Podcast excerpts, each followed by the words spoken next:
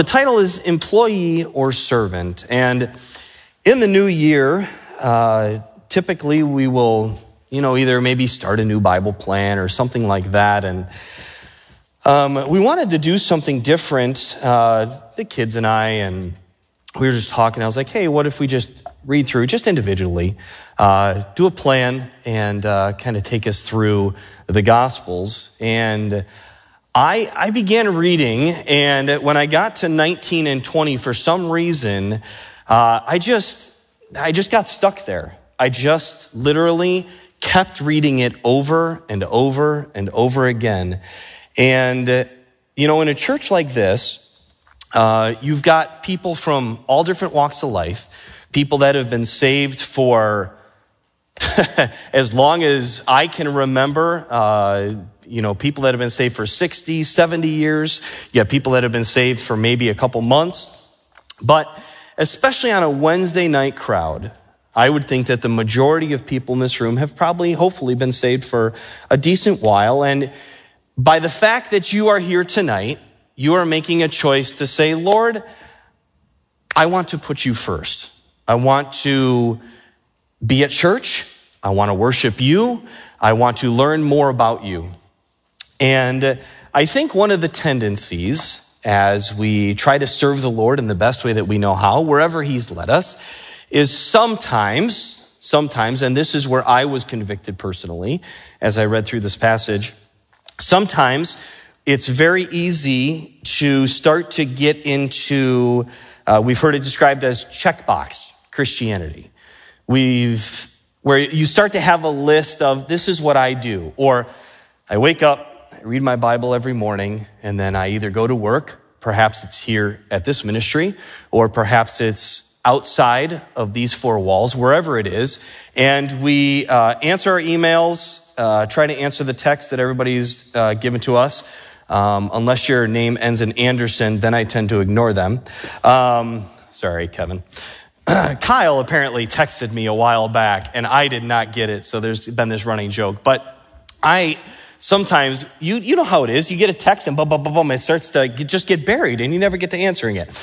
Uh, but no, I try to answer it, but we start to just go through life and we start to get busy and maybe it's here and working here at the church. And as most of you know, uh, I handle the music here at the church. So I have my list of responsibilities and things that I have to get done for the Sunday morning service or Sunday night or Wednesday, whatever it is. And but we all have the things that we have to do. And it begins to take on this form of an employee, perhaps rather than a servant. And as I was reading through Matthew 20 and leading into it, Matthew 19, Jesus lays it out for the disciples in such an amazing, amazing way. If you have your Bibles, maybe your smartphone, whatever it is, and you want to turn or get to Matthew 20, that's where we're going to hang out tonight. But the main passage is Matthew 20, 26 through 28. Let's read that. Starting in verse 26 of Matthew 20, it should be at the top of your sheet. But it shall not be so among you, but whosoever will be great among you, let him be your minister. And whosoever will be chief among you, let him be your servant. Even as the Son of Man came not to be ministered unto, but to minister and give his life a ransom for many. It's a passage that, if I had a raise of hands, this is something that all of us have probably read or heard hundreds of times. It's a passage that we've often probably stopped at and just considered and thanked the Lord, just as we did in song tonight, what he did for us on the cross, how he willingly gave his life.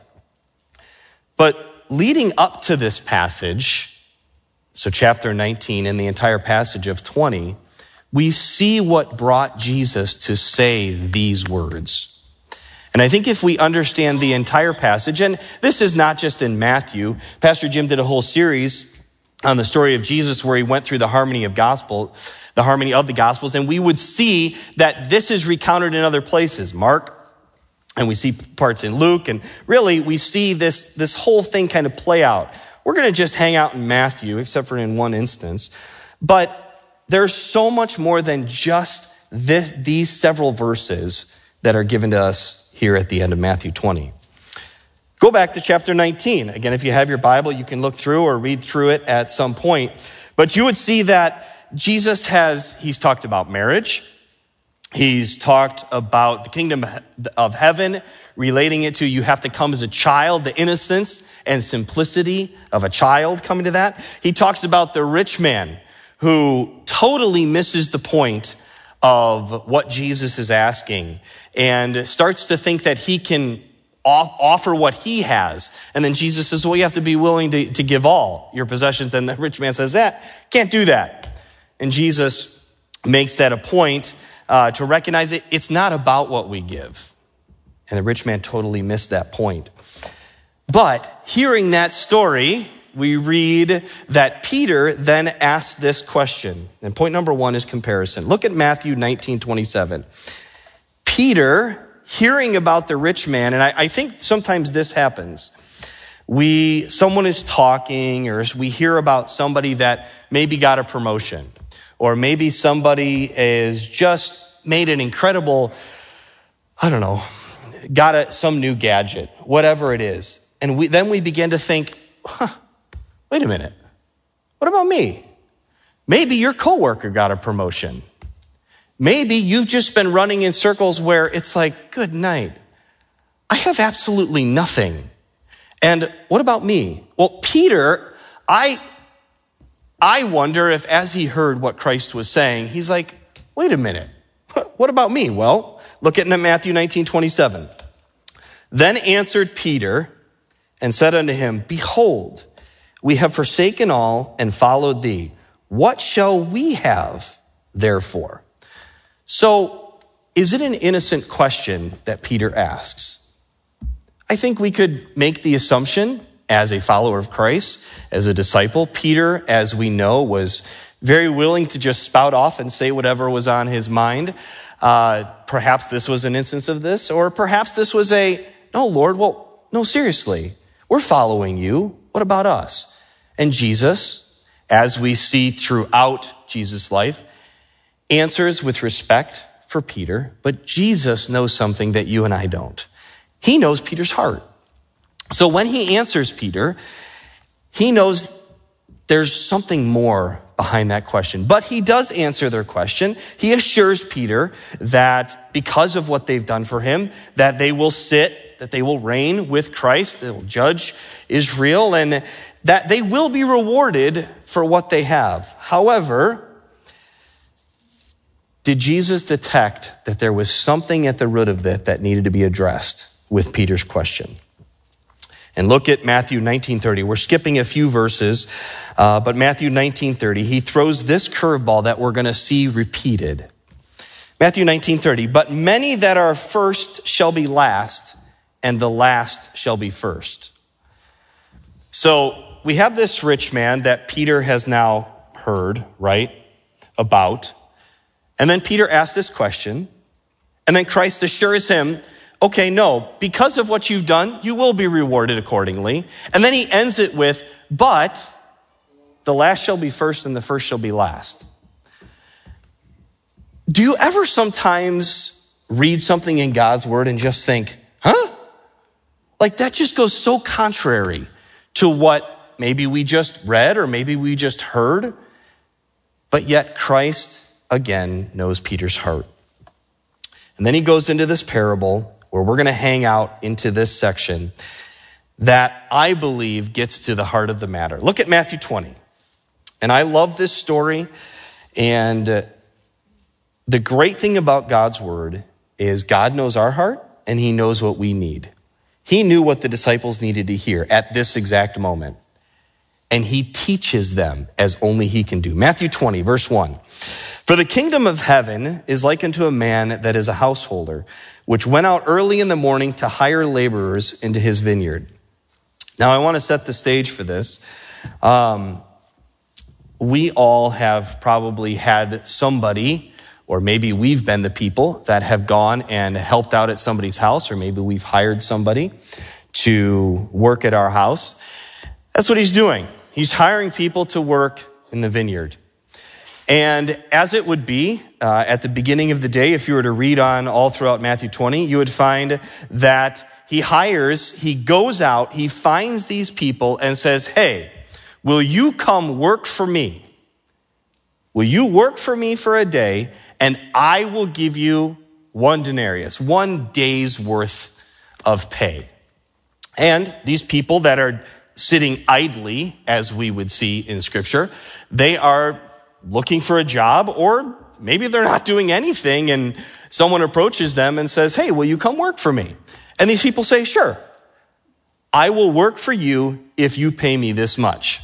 Okay, now jump on through uh, Matthew 20. If you could read, if you want to read on your own, that's fine, but let me just give you the synopsis of what happens.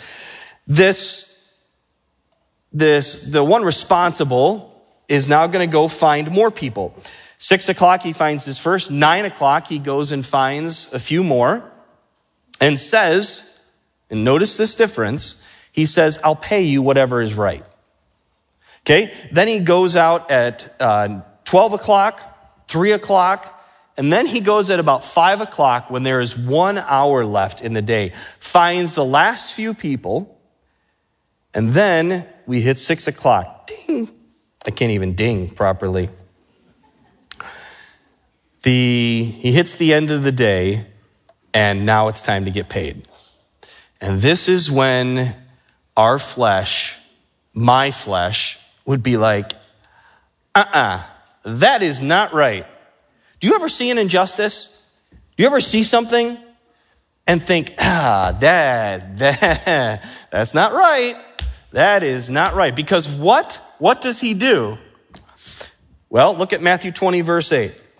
So when even was come, the Lord of the vineyard saith unto his steward, Call the laborers and give them their hire, beginning from the last unto the first.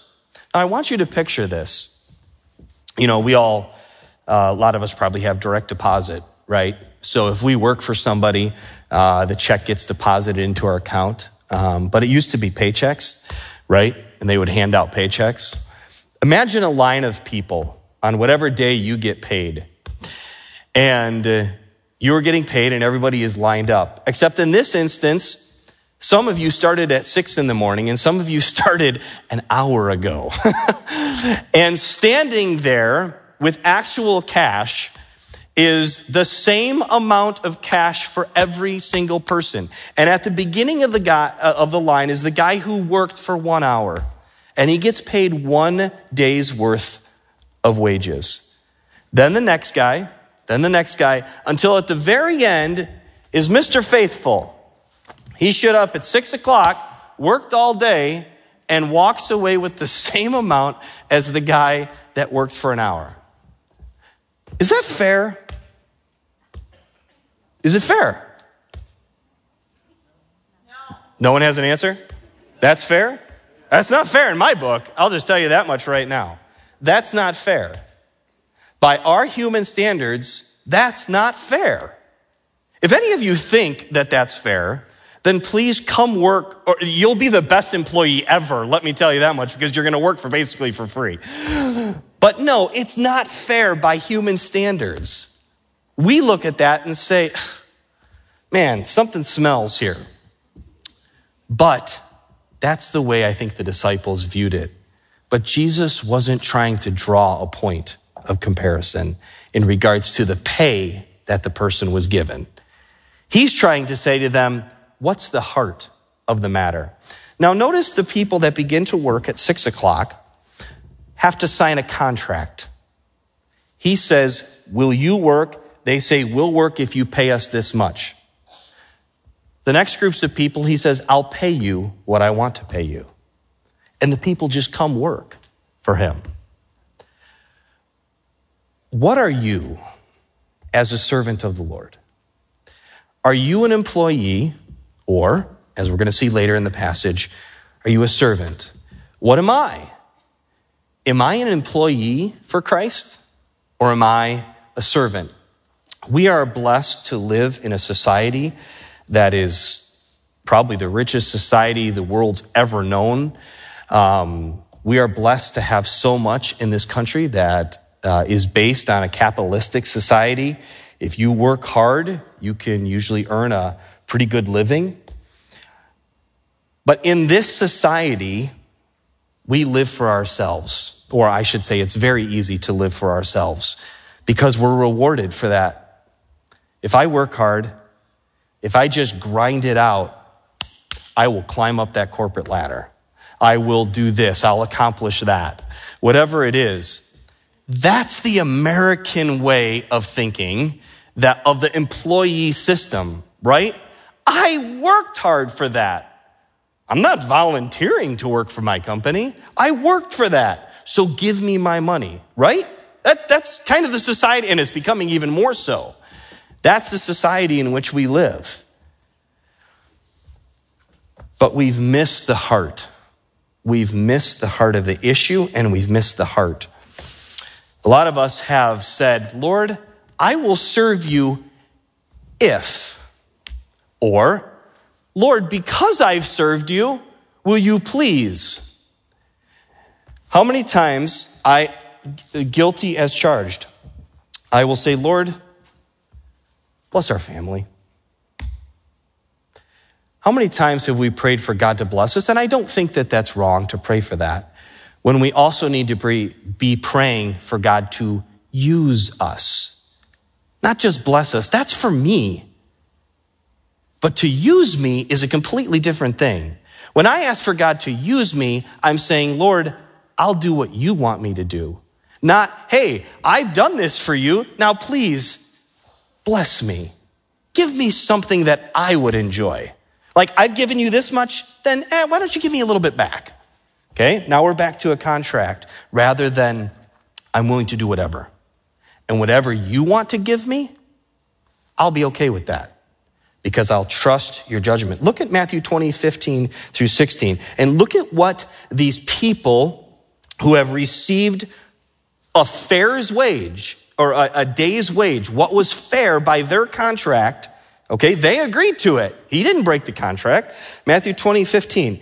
Is it not lawful for me to do what I will with mine own? Is thine eye evil because I am good? He's saying unto them, wait a minute. I kept my end of the deal. Why are you complaining? Just because I choose to be generous with someone else? And there's a, there's a, uh, another application, there's several applications to this passage. We're just going to go with the kind of the big one at the moment. But the point is, do we criticize the person who's being generous with what they're paying us or giving us in this instance? Sometimes we can be we look at God and say, I have been doing this a very, very long time. And it's about time that I just need to kick back a little bit, put my feet up, and let other people do it. Why? Why can't I just sit back? Right? Isn't that human nature? Especially because we have, what do, what does most of the workforce do? Work, work, work, work, work, work, work, work, so that they can retire. Right? That's what, and again, you know what? That is, the, it's the system in which we live, society. And again, there is nothing wrong with retiring or, that's not my point. But in the Christian life, do we sometimes adopt the same mentality of, I've done this for so long, that's it. Lord, now it's time for you to bless me. We might have missed the point at that. Now, what I will say, and this is the unfortunate reality of this passage, some people have compared this to uh, salvation, and I think that is 100% wrong based on the clarity of the gospel.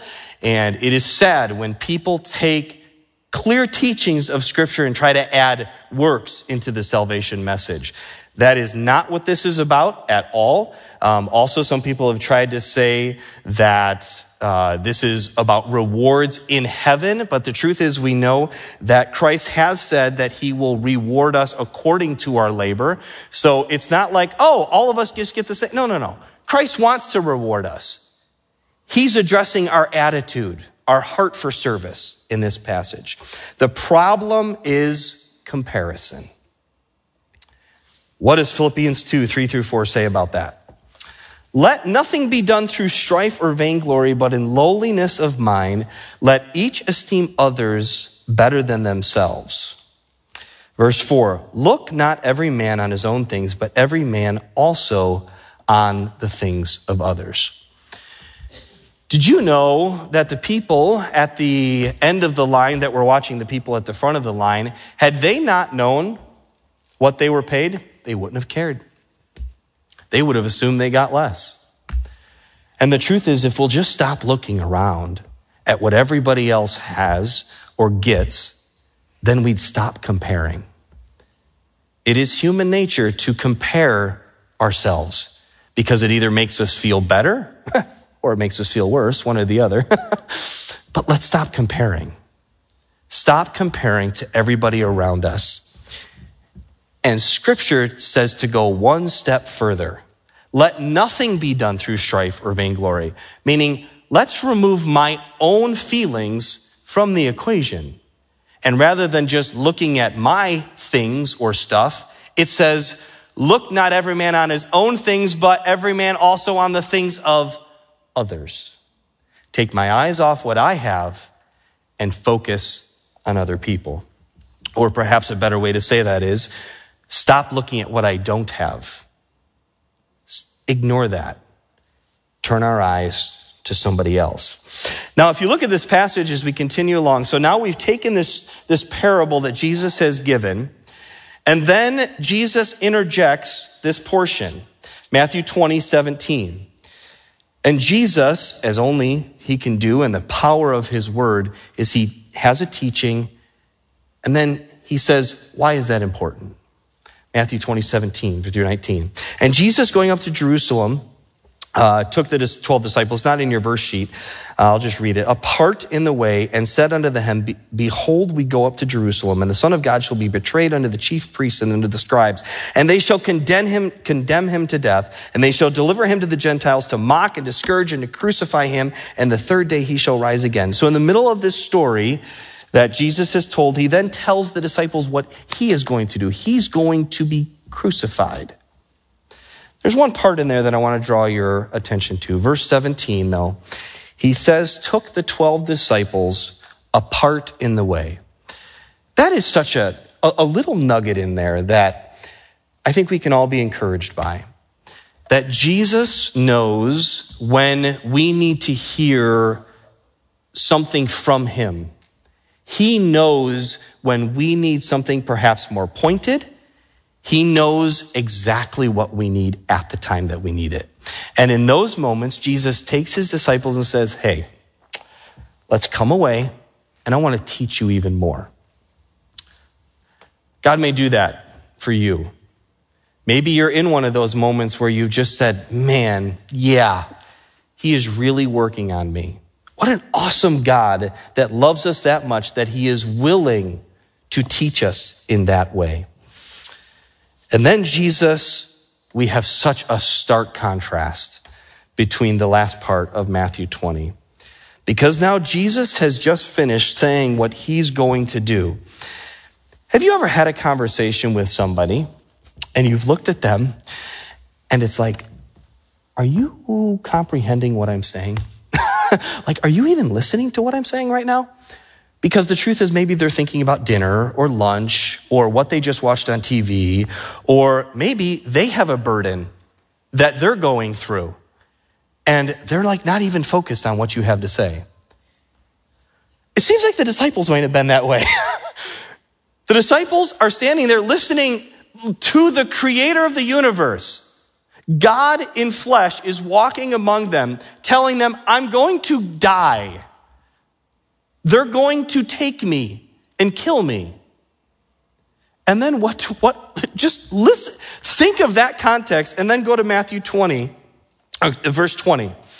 Then came to him the mother of Zebedee's children with her sons, worshiping him and desiring a certain thing of him. And he said unto her, What wilt thou? And she saith unto him, Grant that these my two sons, James and John, may sit the one on thy right hand and the other on the left in thy kingdom. I'm just telling you, if I had just told you, hey, I'm going to be killed, and you said to me, hey, um, you want to go get some Dairy Queen? I'd be like, huh? I'm sorry. Did you miss what I just said? Like, that's what I'm going to go through. And the disciples now are arguing about where they're going to sit in heaven. This is a discussion that is continuing from before, if we were to read earlier in Matthew. And it's a discussion that continues all the way to when, during the Last Supper, they're still arguing about this. Where are we going to sit in heaven? It's like, hey, folks, like, we are missing the most important thing. Aren't, we guilty of the same thing? I'm guilty of the same thing. the creator of the universe died, loved me so much that he gave his son for me. And yet, sometimes I look at him and say, Well, what have you done for me lately? Right? Or, Lord, what do I have to look forward to because of my faithfulness to you? And it's so wrong when we do. But the truth is, a lot of us may be guilty, and we are not understanding what Christ is asking us to do, or we think, we think we are more capable in our own strength. Because here's, here's how I know what they said. Jesus says, Well, yes, um, it's not for me to decide. Um, and then he talks about what he's going to have to do, and he asks them, um, Are you willing to do the same? And then the disciples say, We're able. We're able to to uh, drink of the same cup as you. What arrogance. But yet sometimes I'm arrogant in the same way. We are all fallible human beings that need the love of a Savior to guide us and to get us back on track. And that's what Jesus does next. Because in the midst of this, the disciples are arguing, or James and John, I should say, the other disciples are really, really irritated at this point with them. Um, and then Jesus draws this chapter to a close. Matthew 20, verse 26 through 28. But it shall not be so among you, but whosoever will be great among you, let him be your minister.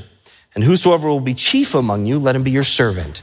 Even as the Son of Man came not to be ministered unto, but to minister, and to give his life a ransom for many employee or servant?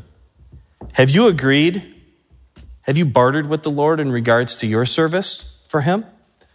Or have you taken upon yourself the form of a servant to say, Lord, I want to be like you. I want to be a servant. Now, it's interesting that they use two different words as described there. To be great in the kingdom, you must become a servant. To be the best, you must become a slave. Two different Greek words are actually used there. And they're used in very different ways. You see, you have to understand the context of this uh, when this passage is given. The Romans were in charge. Everybody had slaves. The Jewish people were slaves. And yet, Christ is still telling them, as in fact, if you read throughout the New Testament, he's saying, hey, even as slaves, you should obey your masters. And he draws the correlation here that you need to do what I am willing to do. Matthew 20, verse 28. Look at the last part. And to give his life a ransom for many. You and I were in bondage to sin, right? We're slaves to sin. It was the, it, we had nothing good to offer in and, of our, in and of ourselves. Yet Christ comes and he sets us free. Look at 1 Peter 2.16. As free and not using your liberty for a cloak of maliciousness, but as servants of God. Christ paid a ransom for you and me. Christ has bought us, bought us back and set us free. Look at Philippians 2 7 through 8. But made himself of no reputation and took upon him the form of a servant and was made in the likeness of man. And being found in fashion as a man, he humbled himself and became obedient unto death, even the death of the cross. How can you and I be the best servant for the Lord? Look at the example that Christ sent. He left the glories of heaven to come down to earth. Now, it is not something that all of us want to do. That's, it, it's against our very nature. We like to put ourselves first. But Christ is telling us to live differently. We are to live differently as Christians because of what he has done. The heart of a servant, it's not about me, it's about him and others. Look at John 7, verse 18. He that speaketh of himself seeketh his own glory, but he that seeketh his glory that sent him, the same is true, and no unrighteousness is in him. We can't speak of ourselves. We can't seek our own glory. Look at what Paul says, 1 Corinthians 9, verse 19. For though I be free from all men, Paul is drawing a contrast here. Though I be free from all men, yet have I made myself servant unto all, that I might gain the more. We should use our freedom to bless other people, not for what we're going to get from the Lord. Our motivation needs to be what Christ did for us and look to other people.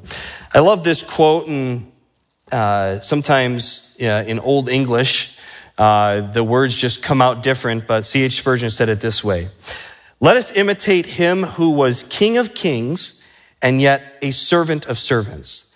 Let us follow him who is girt with a golden girdle and wraps the light about him as a garment and yet unrobed himself and took a towel like a servant that he might wash his disciples' feet. Think, would you leave your comfortable home, and, and this is not a contrast to he, or not a comparison to heaven, just trying to put it down to what maybe we could understand. In the middle of winter, would you leave your comfortable, warm home to go take care of somebody that was freezing outside sitting at the end of your driveway. You have to be willing to leave your comfort zone to go help someone else. To an untold magnitude, that's what Christ did for us. He left the glories of heaven to come down and to wash the disciples' feet and give his life as a ransom for you and I. That's an amazing, amazing thing and you say, I can't do that. Look at Philippians 2 5.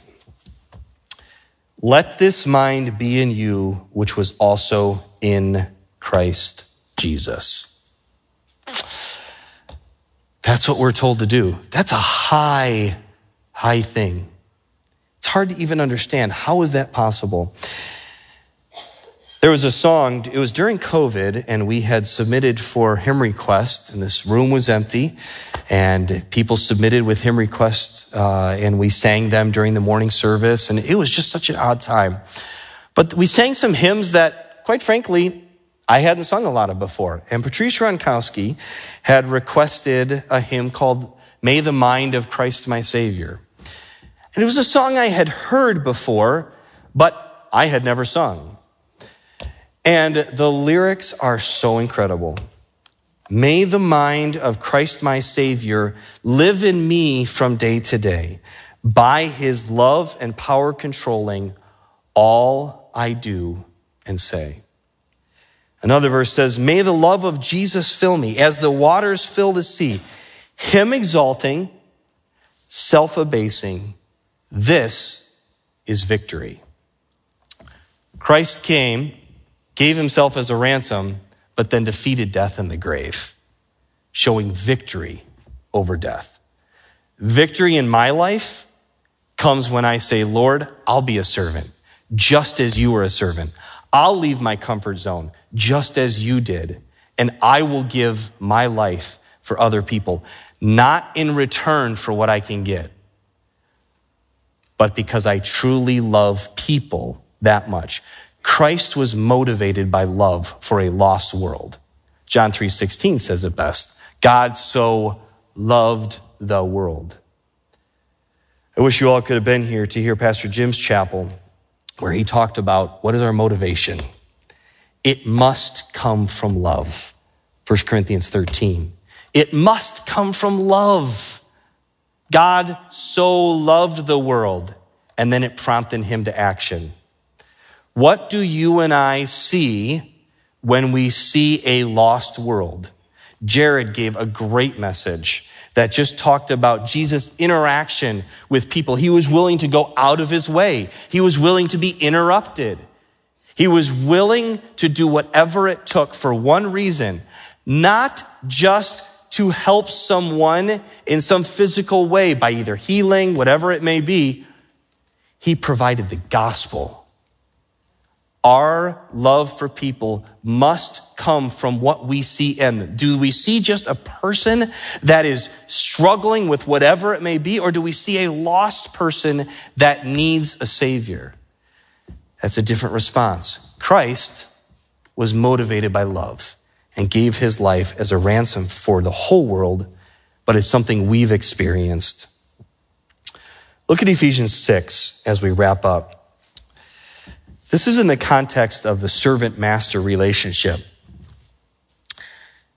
And uh, in Ephesians, it, we are told as servants to be faithful to our masters. We're not talking employees at this moment. We are talking people who are slaves, okay? Not with eye service as man pleasers, but as the servants of Christ, doing the will of God from the heart, with good will doing service as to the Lord and not to men. We need to be motivated by the correct heart. The only way that we can ever deal with all the injustices that may or may not come our way is when, real, when we realize it's not about us. Lord, what do you want for me? I just want to serve you, however that is. It's interesting that at the very end of the chapter, Jesus puts into action exactly what he's talking about. And I'll just read it from Matthew 20, verse 32 through 34. And Jesus stood still and called them, two blind men that they encounter on the road from Jericho. What will ye that I shall do unto you? And they say unto him, Lord, that our eyes may be opened. And get this. We see this all throughout the New Testament. So Jesus had compassion he had compassion on them and touched their eyes, and immediately their eyes received sight, and they followed him. Let's have compassion. Not because Jesus is going to reward us, though he does tell us he will, and we're going to be so blessed if we live a life in service to him. But let's not do it for what we can get here on this earth. It's not an employee relationship. It's a servant where we say, Lord, you did so much. I'm willing to do whatever you want. You say, I can't do that. I can't do that. We need, we need to do it through his strength. That's the only way we can do it. Look at that final verse. James 4, verse 6. But he giveth more grace. Wherefore he saith, God resisteth the proud, but giveth grace to the humble. That word more in that verse right there, he giveth more grace. That is the same root word that we find in whoever will be great among you. You could put in that spot, he giveth great grace. Not just grace, you know, to some small degree, whatever uh, we think we might need. No, no, no, no, no. He says, I'll give you great grace. I will give you exactly what you need if you will simply do what the next part of that verse says. Be humble. He gives grace to the humble. True greatness is only possible by great grace. It is never a matter of our own strength and power. We must rely upon His strength and be motivated by his love. It was never about us to begin with. It wasn't about a paycheck. It was about love. So as I sat and read this over and over, you can't help but think, Lord, what's my heart? Search my heart and see if there be any wicked way in me. The Lord knows all of our hearts. Let's line it up with scripture and let's have the mind of Christ who is willing to give his all. If he was willing, may that motivate us to be willing to interact with a lost world that needs us more than ever. And as I look around, I think we're going to be faced with some interesting interaction. Because you know what? That does require that we go to the unlovable. It just does. That's what Jesus did for the sake of the gospel. Now, you may be sitting here tonight and say, I don't even know what you're talking about. I don't have that relationship. I don't, you, you talked about Jesus coming and giving his life as a ransom and paying my sin debt, setting me free from the bondage of sin. What does that mean? It's that verse, John 3 16. For God so loved the world that he gave his only begotten Son. And here's the greatest part that whosoever believeth in him should not perish, but have everlasting life. Love gave, and we can receive because we have nothing to offer. Not before salvation, and after salvation, we can't do it in, and of our own strength. Not for salvation, but because of service. Look at Ephesians 2 8 9. This confirms that for by grace are you saved through faith, and that not of yourselves, it is a gift of God, not of works, lest any man should boast. If you're sitting here tonight and have never realized or put your trust in what Christ did on the cross, you as a sinner saying, I can't save myself, that sin has separated me. I put my trust in what you did on the cross. I accept that free gift of salvation. We become a child of God.